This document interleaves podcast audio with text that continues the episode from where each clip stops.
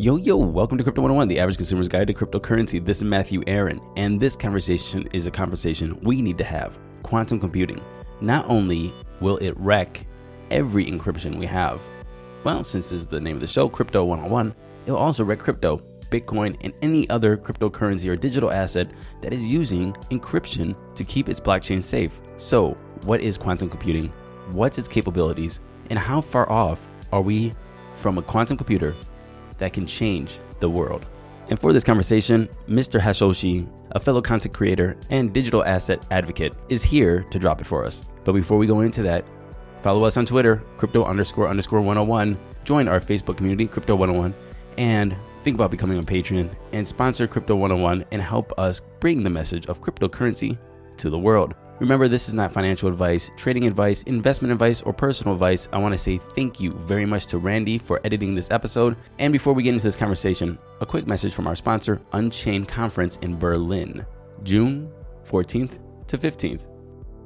Hi, this is Oscar, organizer and founder of Unchained Convention, our Bitcoin and blockchain conference that is also an event experience with live music and a lot of artists from all over the world will take place on the 14th and 15th of June this year in Berlin at Holzmarkt.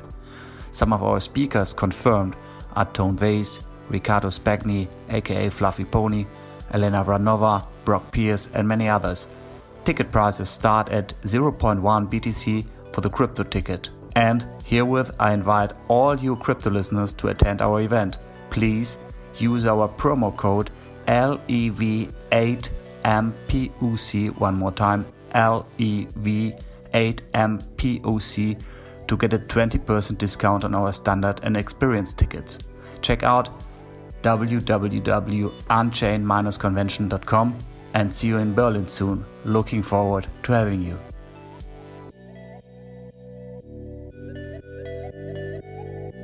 Forrest, YouTube channel Hashoshi, dApp developer. Welcome to Crypto 101, sir. Hey, thanks for having me, man. Super stoked to be here. Bro, before we get into the whole conversation about quantum computing, is it going to beep Bitcoin straight up? Who are you? Tell us about, about what you're doing in the crypto space. Awesome. Yep. Uh, so, like you said in the intro, my name is Forrest. Uh, I have a YouTube channel called Hashoshi where I talk about cryptocurrency, distributed tech, everything blockchain. That's my passion. It's what I do for my full time job as a developer. And I'm super happy to be on these podcasts, be able to talk about this uh, every single day for 12 hours a day, pretty much. It's awesome. Right on, man. What, so you're, you're a dApp developer, man. What, what, are you, what are you working on right now? Anything you could tell us about? Yeah, so I've been working a lot with Ethereum and some of the component technologies that have come out of Ethereum.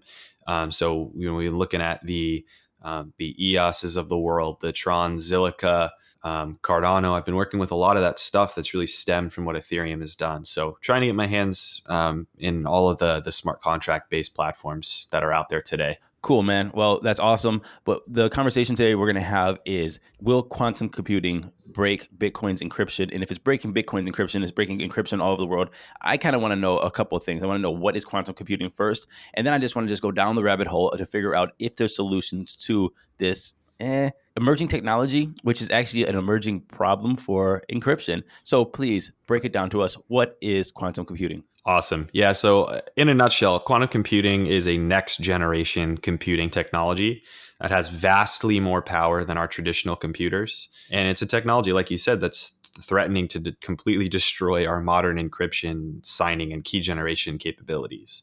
You know, quantum computers, they use raw electrons and photons called qubits to facilitate that same binary zero and ones operations that our current computers use optical pulses to produce. So we have these silicon chips right now that sit in our computers. They have little transistors that could be in two states, zero or a one. And that's what runs the base level computation that our computer does on a day to day basis. The concept of quantum has been around for a long time. I think there were papers about it in the 70s and, you know, even in the 80s and 90s. But the technology now and, and the hardware that's required to, to facilitate that and create that is just now starting to mature. Uh, so it's it's definitely coming around the bend. So you said it's vastly more powerful. What does it mean by vastly more powerful? And also, I heard a little thing that you have to keep a quantum computer at basically either absolute zero or near absolute zero to function. Can you just tell us a little bit about the inner workings and what does it all mean? Yeah, so I think it's good always compare it to what we have now. Um, so in a computer chip right now, we have a concept of bits. You know, we have a series of microscopic transistors that are woven together in these silicon chips. And each of these transistors has a state of positive or negative charge, the zero or one. So, I mean, you hear the concept of bits and bytes or the zeros and ones that a computer thinks in. That's what it's referring to. It's quite literally what's happening on your computer's chip. Now, even though there are enough transistors in a modern computer chip to match the number of atoms in the entire Milky Way galaxy that we live in, the ability of our current technology in terms of how much calculation power that there is and how much power there is in those individual bits pales in comparison to that of a qubit in quantum computing. And a qubit stands for quantum bits. So it's quite literally just the next generation of the bits we're used to. Um, and so you're totally correct that to work with a quantum bit, you have to isolate photons or electrons in a super cooled vacuum environment.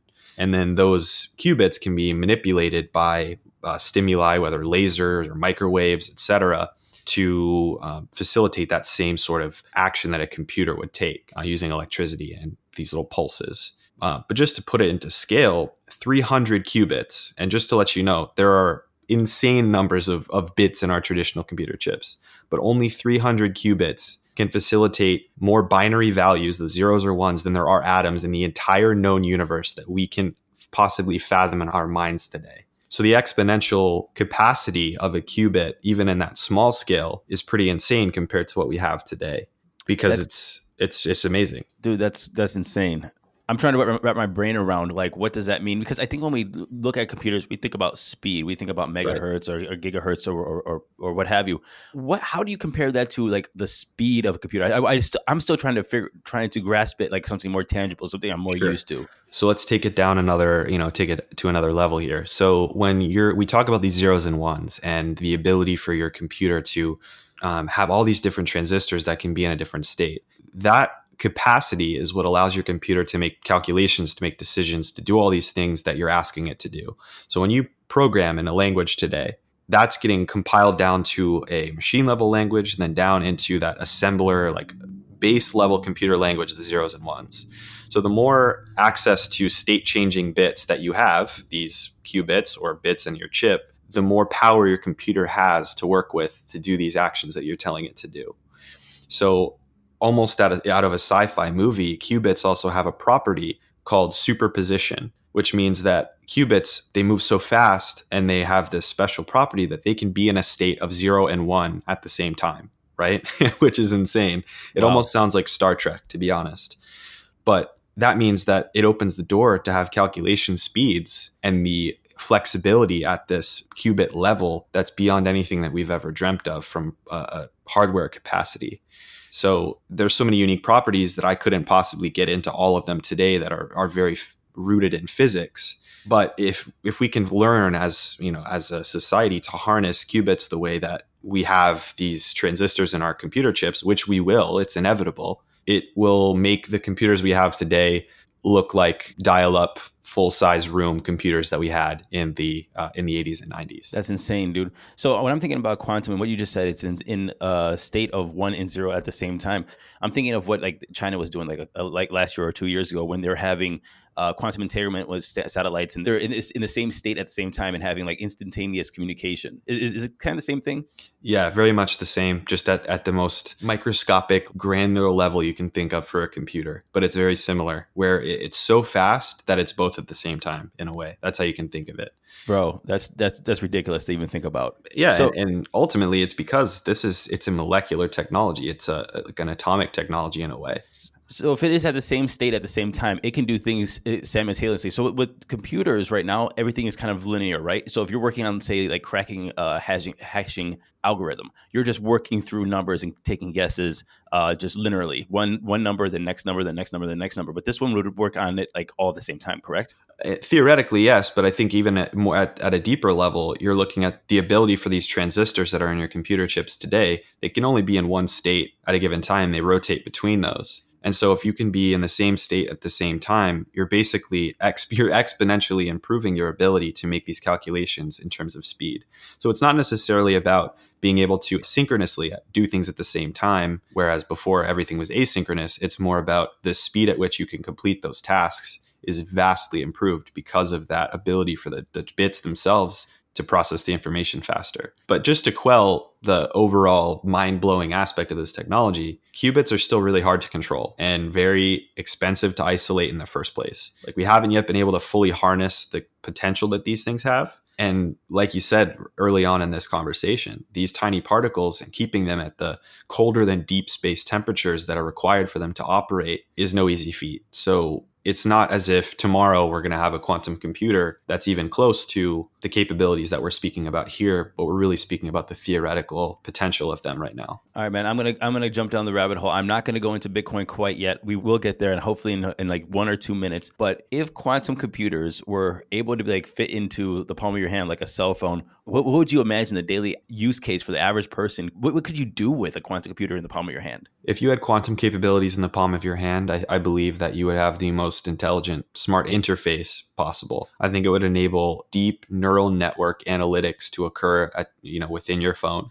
I think it would be able to tell you how to make decisions on certain things. It would know what it is that you're looking for before you even ask for it. Those sorts of things that drive some of the technology that we're seeing today in Tesla's cars, for example, that would just be an everyday thing if, if we had this type of technology, because packing that into one phone would be amazing.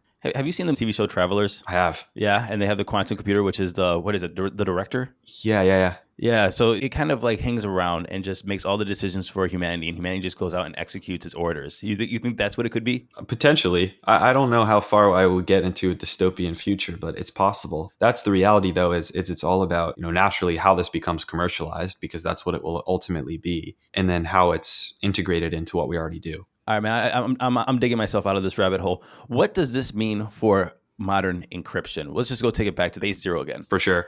So, even though quantum computing right now has not reached even close to its full potential, even though it is not even close to mainstream adoption in cost, in effectiveness, etc., it is coming. And the reality is, is that with this power, we realize that our current system of asymmetric encryption using public key and private key, so RSA, that runs the majority of our web infrastructure today and a lot of our applications. And the encryption that encrypts all of our data is very much at risk. Um, so there's a common topic that comes up called Shor's algorithm. Uh, and, and that is a theoretical algorithm that talks about how quantum could potentially address the main challenge that's posed that makes this asymmetric encryption we have today hard to break. So, without diving too deeply into exact numbers, the concept here is that Shor's algorithm relies on the ability for quantum computers to facilitate prime factorization. And what that basically means is, is it's finding the two prime numbers that multiply into a massive other prime number, right? Because that's really all a, a, public key is doing. You're decrypting with this massive prime number at a really base level. And then because you can't break that massive prime number into its component pieces, you can't decrypt that message unless you have the key values, right? Mm-hmm.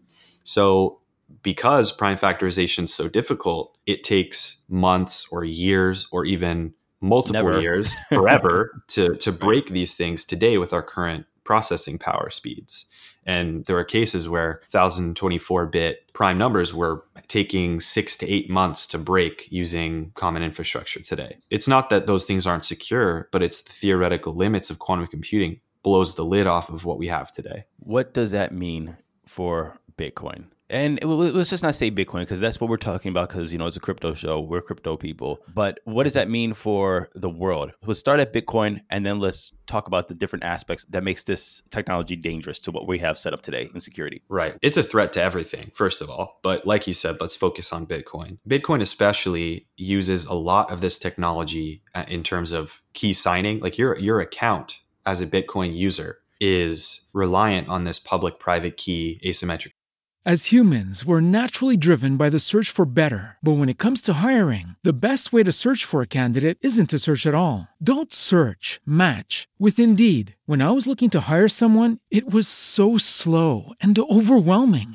I wish I had used Indeed. If you need to hire, you need Indeed. Indeed is your matching and hiring platform with over 350 million global monthly visitors, according to Indeed data, and a matching engine that helps you find quality candidates fast. Ditch the busy work. Use Indeed for scheduling, screening, and messaging so you can connect with candidates faster. And Indeed doesn't just help you hire faster. 93% of employers agree Indeed delivers the highest quality matches compared to other job sites, according to a recent Indeed survey. And listeners of this show will get a $75 sponsored job credit to get your jobs more visibility at Indeed.com slash podcast. That's Indeed.com slash podcast. Terms and conditions apply.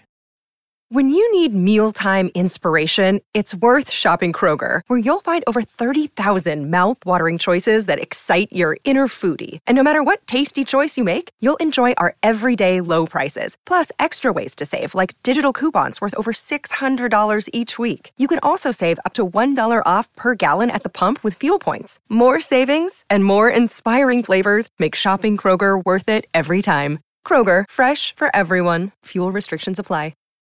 When you need mealtime inspiration, it's worth shopping Kroger, where you'll find over 30,000 mouthwatering choices that excite your inner foodie. And no matter what tasty choice you make, you'll enjoy our everyday low prices, plus extra ways to save, like digital coupons worth over $600 each week. You can also save up to $1 off per gallon at the pump with fuel points. More savings and more inspiring flavors make shopping Kroger worth it every time. Kroger, fresh for everyone. Fuel restrictions apply encryption technology. So if that is broken and prime factorization is easy enough and fast enough at scale in a short amount of time and at low cost, theoretically, Bitcoin's entire signing structure and the ability to predict someone's private key from their public key or, or, derive it is possible now. And that is ultimately devastating to Bitcoin, right?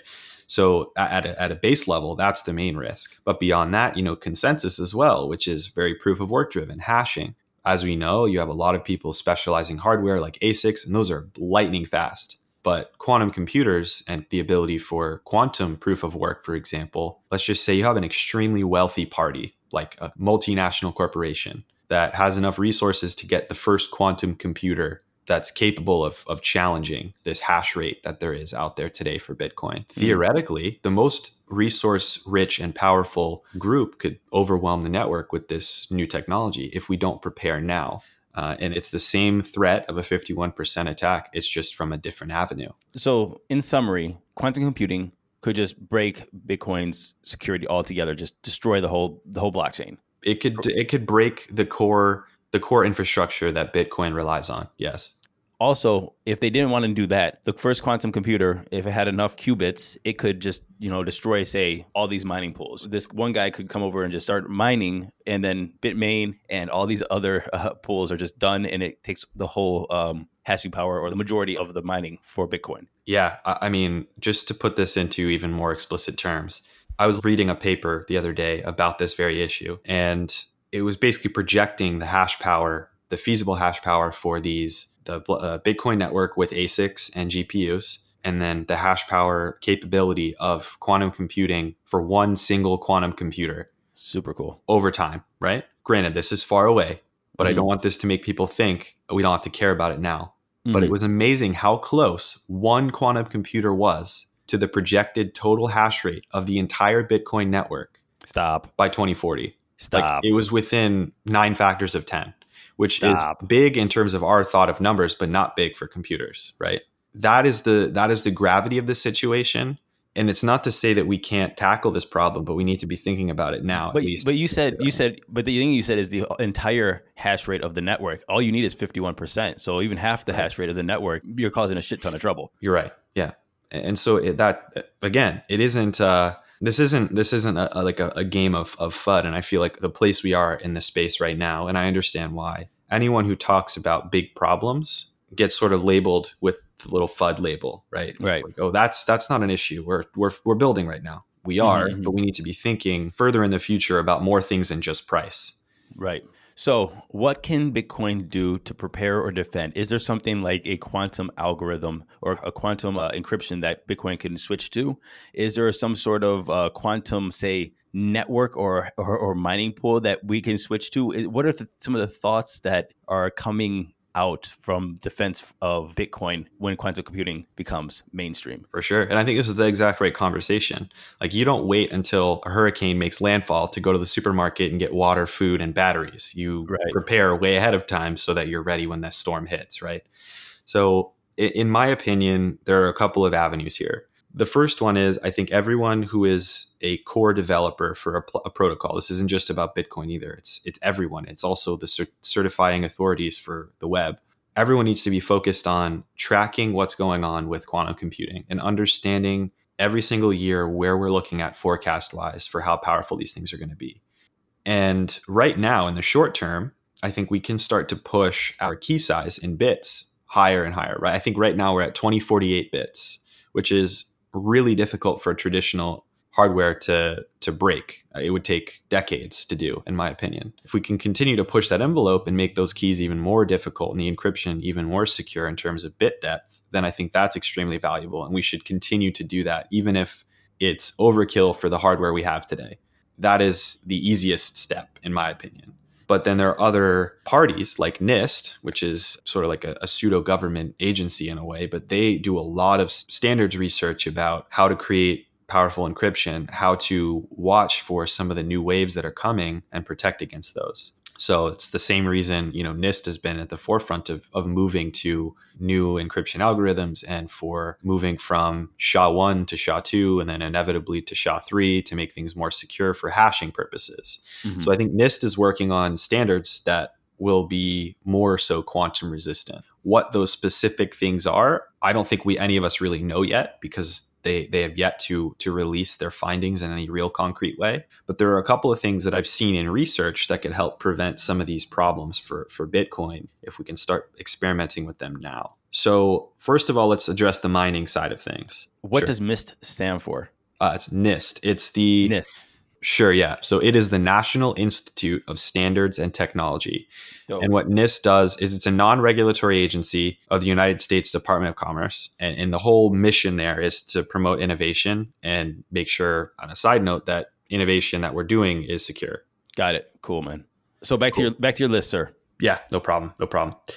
So talking about the mining side of things and that 51% attack uh, vector, Uh, one way that I've heard of and I read in, in a paper is to prevent that is to modify the mining process to make miners find hash collisions instead of hash values within a target window. So right now in Bitcoin, when you're doing proof of work and you are trying to find, you know, that solution, what you're doing is the protocol is giving you a target window that your hash value has to fall into. And you're rapidly trying to iterate one after another after another to find that hash value to be the first that fits into that window.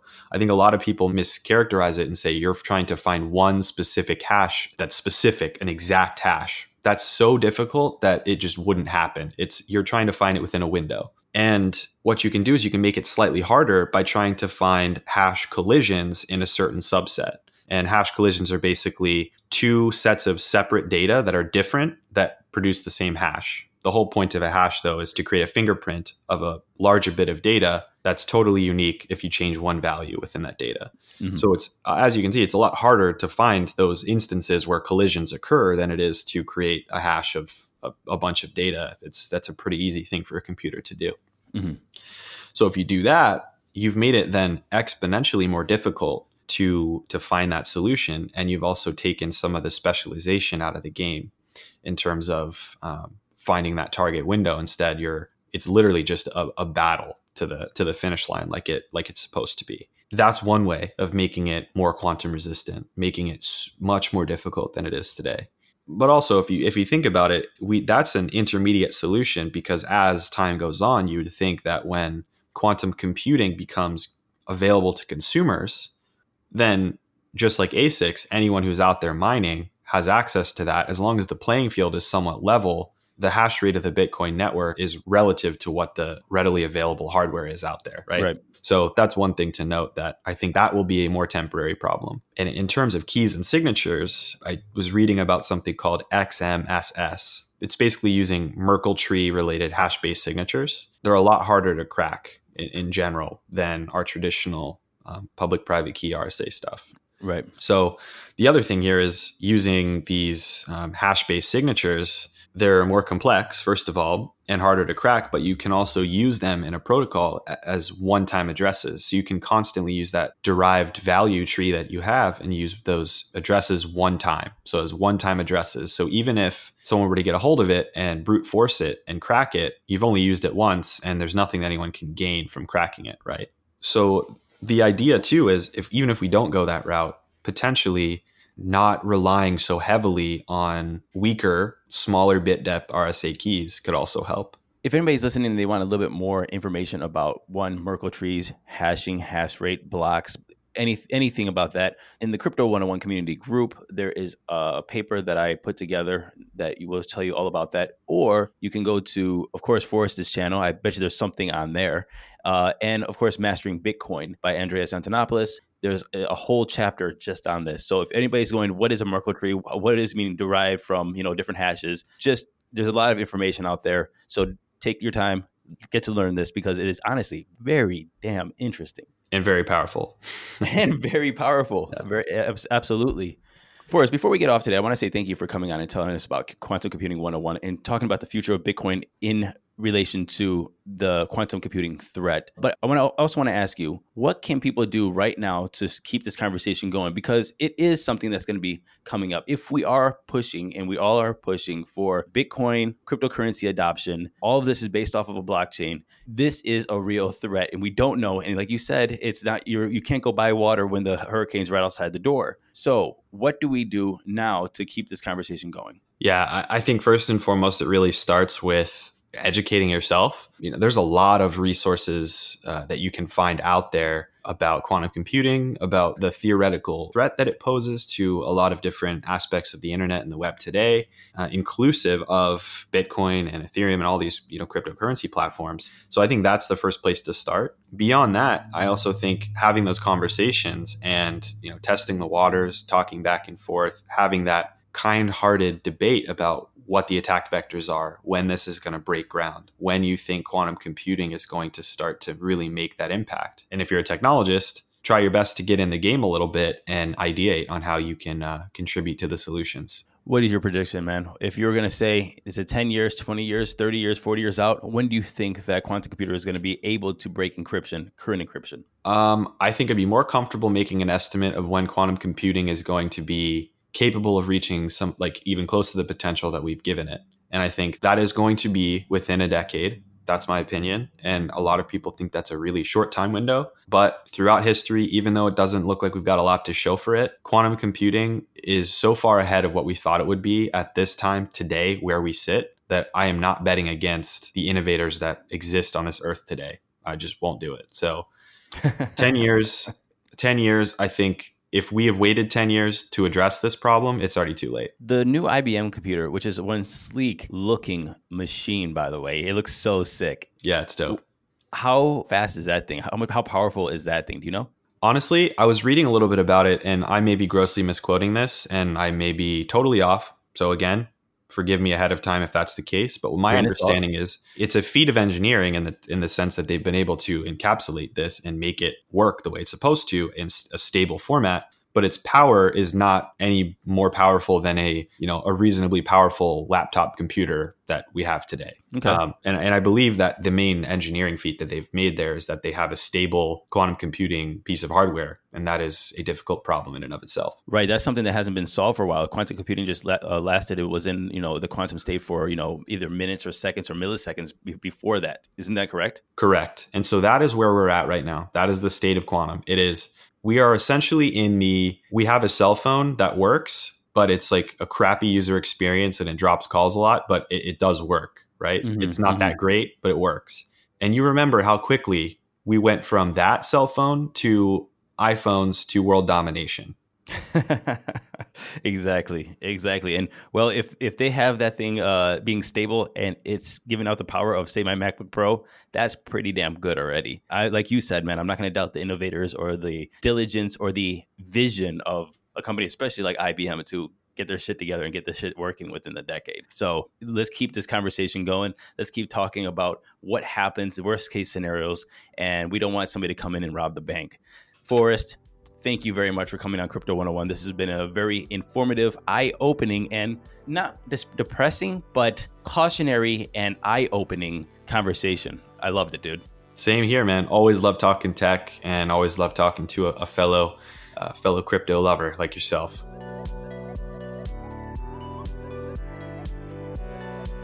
Thank you very much for listening to this episode of Crypto 101 Forrest. Thank you very much for coming on the show and giving everyone a 101 on quantum computing. Everyone listening, continue to have this conversation and let's keep thinking about the future to safeguard against quantum computing. It could either be a very great benefit for society or very detrimental because we haven't planned properly. So, what can we do? Continue listening, continue planning, and continue this conversation. On our next episodes of Crypto 101, we have more 101 episodes. So look for your favorite coins and your favorite projects in future episodes of Crypto 101.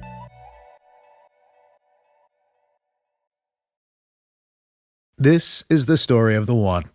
As a maintenance engineer, he hears things differently.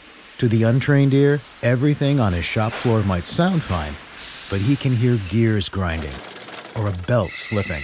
So he steps in to fix the problem at hand before it gets out of hand. And he knows Grainger's got the right product he needs to get the job done, which is music to his ears. Call, clickgrainger.com, or just stop by. Grainger, for the ones who get it done.